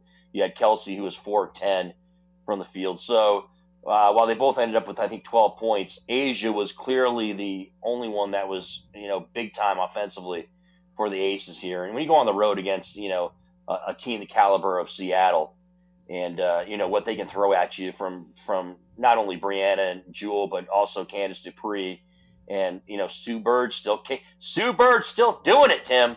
Still going out there and you know look, she's not putting up huge numbers, but she's still a leader on that team uh, it was it was it was a rough it was a rough first game. Let's put it that way for the Aces. I'm sure that uh, that Bill Laimbeer is going to be you know putting a foot in the backsides of this team and trying to get them going because that is not how you want to perform, especially Tim. Right when you're a team that's expected to contend for a WNBA title. Oh yeah, you're by all means the, the favorite to win the title, and again, we know Seattle, a very good team. I just thought maybe we'd have a better effort, and you're and you're right about the game shape. So Liz Cambage, who by all means, Chris, should be right there in the discussion of the best player in the league. Just whenever she feels like playing, she is the best. When she decides that she's taking time off, we've seen that happen. And I don't know, you know, the big the big story was well she she had a great run in the off season overseas, but she played in a league, Chris, that is not the caliber of the WNBA. So all offense, no defense, and that's what we saw in this basketball game from Cambage, and the depth there. There's no depth at that point. Park, year what four? I, I, I just don't see her being a force in the WNBA, and Hamby probably too small to play in that middle position, coming off the bench. So where do you have the depth? I, I don't know. It, it's uh, something that Laimbeer has to juggle with. Is the desire. Can I say that, Chris? The desire of what Cambage puts out on that court. And I hope Tuesday night she comes out like a house of fire because you just talked about a 50 spot, right? There's no doubt Wilson and Cambage can put a 50 spot up on any team. And you talked about the sporting cast, like you mentioned, obviously, Dearica and uh, and and, G, and Jisoo. But uh, also, you know, Chelsea Gray's got to be more productive. She, Chelsea was out there for 31 minutes and you know didn't have monster numbers at all. Look, I'm not I'm not saying she's got to go out there and score 25 and have 10 assists and you know 10 rebounds. I'm talking about you know she's out there for over 30 minutes, and uh, you got to have more production than that. Even even Williams too. Williams, uh, who by the way uh, didn't have a, uh, had pretty much a horrendous shooting night too. So. Uh, they got to get more of the supporting cast around them if they're going to be, you know, competing on that level that they're expected to be. And you know, yes, Liz Cambage is is is you know, she is a polarizing type of person. You know, had, you had the issue going on in the off season with the media member here, right, and the woman who's no longer actually employed uh, over at Channel Three, and you had that situation there. Liz has a lot of you know off the court stuff going on as far as you know uh, social media, and she you know she she had the uh, the Playboy spread in the off season. She she's somebody who's very involved, I will say, off the court, right? She's got all this stuff going on. And so it's a fair question to ask is, you know, how important is basketball to her, right? Mm-hmm. And you talked about her playing over in that league. We, I mean, Tim, I don't know about you. I saw some highlights of her games over there and some of those games, and it is absolutely not at the level of the WNBA. So, I mean, call it what you want. You call it, you know, uh, an opportunity to get to get loose, to warm up, whatever it's not the WNBA. So uh, I'll be very interested to see exactly what you know her buy-in level is, and it's important that Bill Laimbeer is the coach because he's a guy who's got a lot of cachet, right? He's got a lot of he's got a ton of juice. We're talking about a coach that has not only been a player and has won NBA championships, but he's also been a coach in the WNBA and won WNBA championships, right? In in in totally different scenarios. So uh, I don't know if you can get a coach that's got more credibility than Bill Laimbeer. So this is a team that I, you know, I, I look they're they're going to get it right. She'll get in game shape, but you know it's it's all about her. With her, it's a, to me it's about her between the ears. Liz Cambage between the ears. If she can, you know, get to get herself in in, in a place mentally where she is buying in and where she is dedicated you know, 110%, then I think that makes all the difference as to whether or not this Aces team can make that run to that to that WNBA title. Tuesday night rematch from Game One. That'll be on ESPN two at seven o'clock. Aces and the Storm, and then uh, Chris, Game Three will be Friday night here in Las Vegas over at the Mandalay Bay, as the Aces open up their home slate with the LA Sparks. A nice little rivalry matchup there. And uh, I don't know if you're going to be out there. I don't know if you have to work, Chris, or not, but it's going to be nice to see a lot of old friends. That's for sure. Oh, no doubt. And uh, shout out to our friend John Maxwell. Does a, Jiggy does a great job there uh, from a media standpoint. And and and let's be straight about Tim. Right? They they do a great job marketing this team here in Vegas, and they have a fan base, and they and you're not going to find a fan base that that goes out and supports a team in the WNBA more so than the Las Vegas Aces. So I think I anticipate that'll be. I'm, I'm trying to actually get. I I'm supposed to work my gig that for that that night. I'm gonna try to get out of it so I can go down because it's it's game one, right? It's the first game of the season. I want to go down there and see what exactly that's going to be all about. Uh, you know, post COVID or mid to post COVID, I should say, and how you know the fan base supports it. But it's you know in the past we've seen it, Tim. We've been out these games. We covered this team. I mean, it's uh, they, we the, the fans love it. They get excited and and they're a team that's that's talked about in this town and and uh, and especially especially in a season like this season where they can win the whole thing and that would generate all kinds of excitement here in the city of Las Vegas and uh, we'll see if they're able to to make that goal a reality.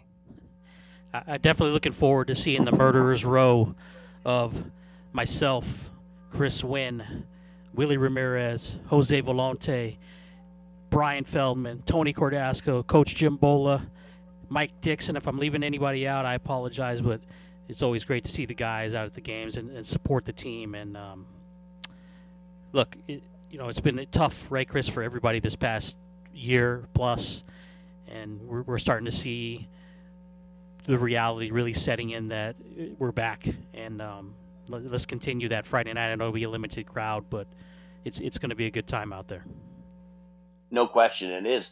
You do get the feeling, right, Tim, that there's uh, you know that, that that the cloud is lifting and it's starting to you know when it, from a COVID nineteen standpoint on the sports world, especially here in Las Vegas, and you know obviously with the release of the NFL schedule last week, the high anticipation as the Las Vegas Raiders, you know, have the open up the season on a Monday night football where at Allegiant Stadium where there's going to be, you know, where the expectation is you're going to have a sellout crowd there. And uh, look, that uh, we we hope that translates to the WNBA, it translates to the Las Vegas Aces, and we see that you know young people as well as families get out and get a chance to support this Aces team because they absolutely have an opportunity to take home a title here in 2020-21. And Chris we'll close things up with the NFL. The schedule release Thursday. Big big ordeal now every year. You, just some some initial thoughts on some of the matchups and the extra week this this season coming up. And how about Monday Night Football Week One? My Baltimore Ravens coming to town to take on the hometown Las Vegas Raiders. Chris, I don't even know if I'm going to be able to get a credential to this game, let alone a ticket. I saw the tickets on StubHub. Jiminy Christmas, out of the world pricing. I might be watching this one uh, at a nice bar somewhere. Tim, how astounding was it? I don't know if you caught it. I was bouncing around on social media the other day. They're talking about upwards of twenty-one to twenty-two hundred dollars a ticket in the lower bowl for the Monday night matchup with the Ravens in town to open the NFL season. That is extraordinary to me, given this is a Raiders team that was eight and eight last year, Tim. Okay, and eight and eighteen last year. I understand it's the first time there's gonna be fans in the stands for Raiders games next year. So, and it's Vegas, it's Strip, and it's kind of like you know, yes, they they the first season in Las Vegas was last year. Okay, but it just wasn't the same. We didn't have any fans in the stands.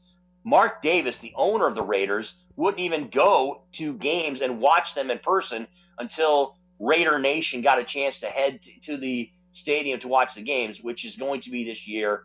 Uh, you know, all intents and purposes, we're talking about full stadiums here at the beginning of this season, and it is going to be a raucous situation. Yeah, I mean, I mean, you talk about tickets. I mean, credentials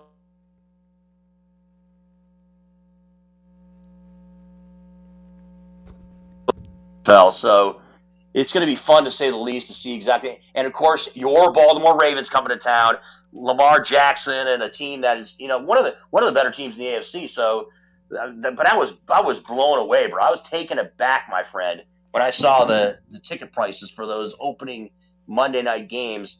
But uh, take a look at the schedule. I mean, uh, to to to kind of go fair weather a little bit.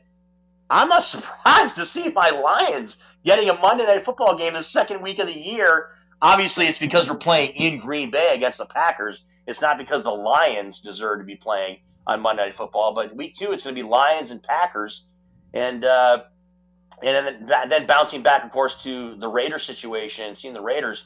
Week three, they're going to be taking on the Miami Dolphins here in Allegiant Stadium here, so that'll be interesting to say the least. And then uh, another marquee matchup, obviously later on, is going to be a Sunday night matchup against the Chiefs, which is again, you want to talk about ticket prices, Tim? We're talking about upwards of 2,000, 3,000 bucks for seats to this game. I, I mean, it's just it, it's just crazy. I mean, I, I it's just that the people are actually spending the amounts of money they're spending for these for these tickets to see the Raiders. I mean, it, and no, look, I'm not trying to no disrespect to our Las Vegas Raiders here in town, but like you know, we're talking about thousands of dollars for a regular season game. I get it if we're talking about playoff time, but this is we're talking about regular season NFL right here, and these these tickets are going for crazy amounts of money. So uh, excitement without question, right, Tim? As you take a look at the schedule, because people can you can start playing the game, right? We're going to do it. And myself and you and Tommy, we're all you know we, we can all try to play the schedule game, and, and now it's going to be a 17 game schedule, so you can you can all make your predictions regarding your teams, but there's still going to be you know there's still that big pink elephant in the room, right, Tim? And that's the Aaron Rodgers effect. Where is he going to end up? Is he going to stay in Green Bay? And uh, it's it's situations like that, and you know, with, the, with you know with the Houston Texans and what they're going to do with Sean Jackson and all this all this, you know, uh, all, there's still pieces out there that uh, could be added to these teams, and so we'll find out exactly what it is happens with that, and that that will play with the schedule and play with uh, what you think your team's record's going to do later on down the line. How about the defending world champion Tampa Bay Bucks? They return all 22 starters from that championship team, first time ever that a franchise has been able to do that. And when in the, uh, especially in the free agency era, Chris, that they were able to bring everybody back. They get Dallas on Thursday night to open the season, so we get that game all to ourselves Thursday night, the Cowboys and the Bucks, and then just three weeks later, how about this one? Tom Brady returns to New England, Chris, to take on the Patriots. Again, right, Tim? We talk about ticket prices. They're talking about monstrous ticket prices in New England for that game, and already some intrigue added to it because you had Tom Brady Senior, right? He got he got on, uh, I think it was Sports Talk Radio in Boston, and was talking about what that was going to mean with him going back him and Gronk going back against their old coach Bill Belichick, and you know matching wits in that in that game as you know the Buccaneers take on the Patriots. All kinds of intrigue, to say the least, in that game between those two teams. So there's no doubt there's a, it's going to be uh, a lot of fun. There's going to be matchups across the board. And, and look, I'm not a Cowboy fan by any stretch, but I think all of us as football fans want to see Dak Prescott on the field, right, healthy. Want to see what he can right. do want to see what this Cowboys team can do with him. We saw the disaster that was that division last year, and you know, no NFL fan should want to see, no matter how much you hate hate certain teams, you don't want to see a division winner be, you know, seven and nine or six and ten. You want them to be, you know, come on, put your best foot forward. We don't want to see that garbage. So, you know, as a guy who's a fan of a team that's probably going to go four and you know four and thirteen this year. I, I would like to see the you know the the National League East winner be at least nine and seven.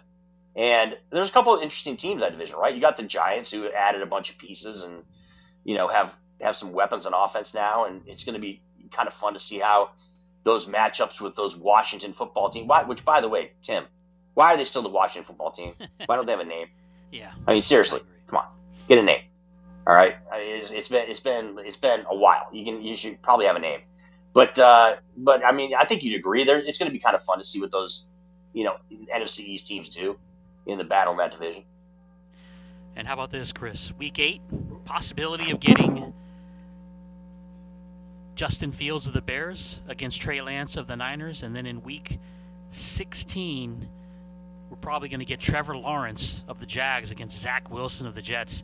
So all those quarterbacks we, we talked about for weeks getting to cut their teeth in this it'll be in the second half of the year. So maybe we'll get some some good football out of them.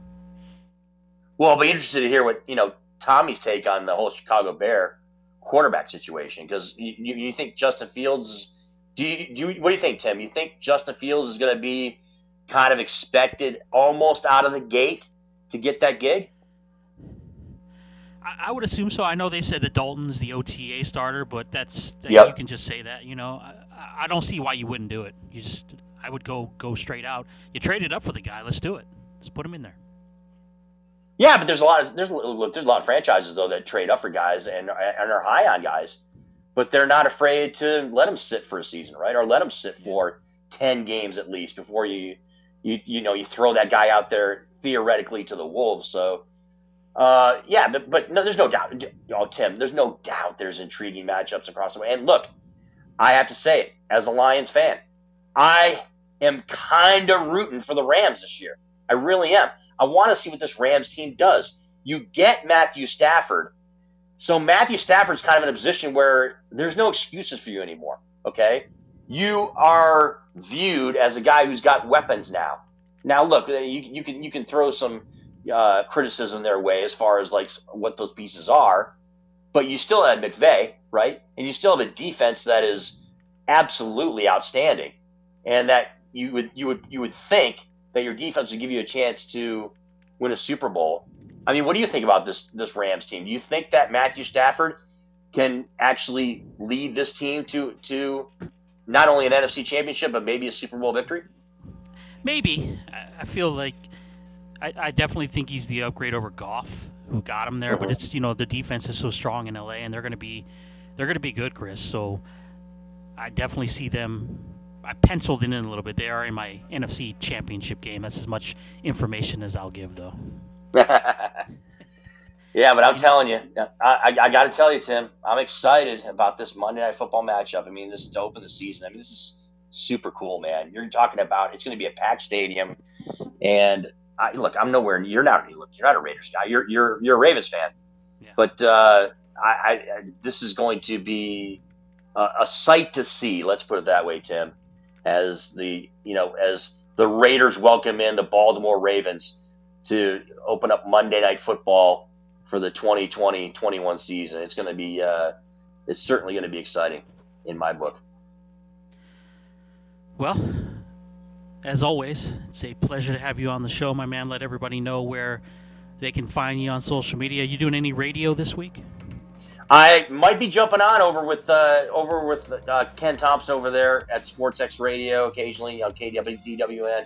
Uh, I also do sometimes I jump on with the guys over in the Vegas Take and and uh, and uh, as always, love joining Heatwave Sports with you with yourself and Tom Barton. You guys do a great job, and uh, thanks to the whole crew over there at Lotus uh, and on uh, what they do for us also. But you can find me on social media. You can find me at, at Christian Win on Twitter, also at, at uh, Christian WN on Facebook, and at CWin77 on Instagram for all you youngsters. Well, have a good week, my friend. I hope I see you Friday night. Yes, I'm a, I hope to see you Friday night, and uh, let's go Aces. Let's see if they can uh, get that victory there uh, in uh, response uh, to uh, how the season started so far. That's radio personality Chris Wynn joining us here on E-Wave Sports tonight. Everybody have a great sports week. We will be back at it next weekend, of course, right here, only on 98.9 FM, 1340 AM. That's E-Wave Sports, Fox Sports Radio. Good night.